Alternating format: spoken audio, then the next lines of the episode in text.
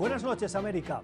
Harvey Weinstein fue declarado hoy culpable de violación y abuso sexual contra dos mujeres y de inmediato fue esposado y escoltado a una cárcel. Termina así la caída del magnate y otrora todopoderoso productor de Hollywood. La decisión del jurado, aunque agridulce para muchas mujeres, supone una victoria para el movimiento Me Too.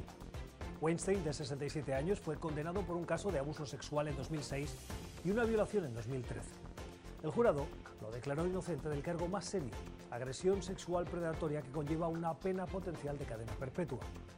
La condena que le impondrá ahora el juez podría ponerlo tras las rejas por hasta 29 años.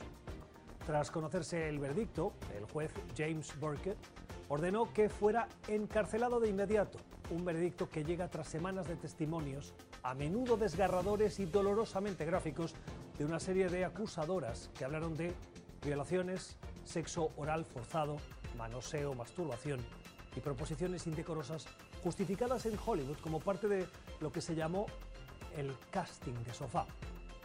La sentencia de hoy es sin duda una victoria para sus víctimas, un poderoso ejemplo para que otras mujeres denuncien, un llamado de atención para otros hombres abusadores que sepan cuáles son las consecuencias de ese abuso de poder y una evidencia para la sociedad en general que ve cómo el sistema judicial en Estados Unidos sí funciona es igual para todos y que sí, que la justicia, aunque tarde, llega.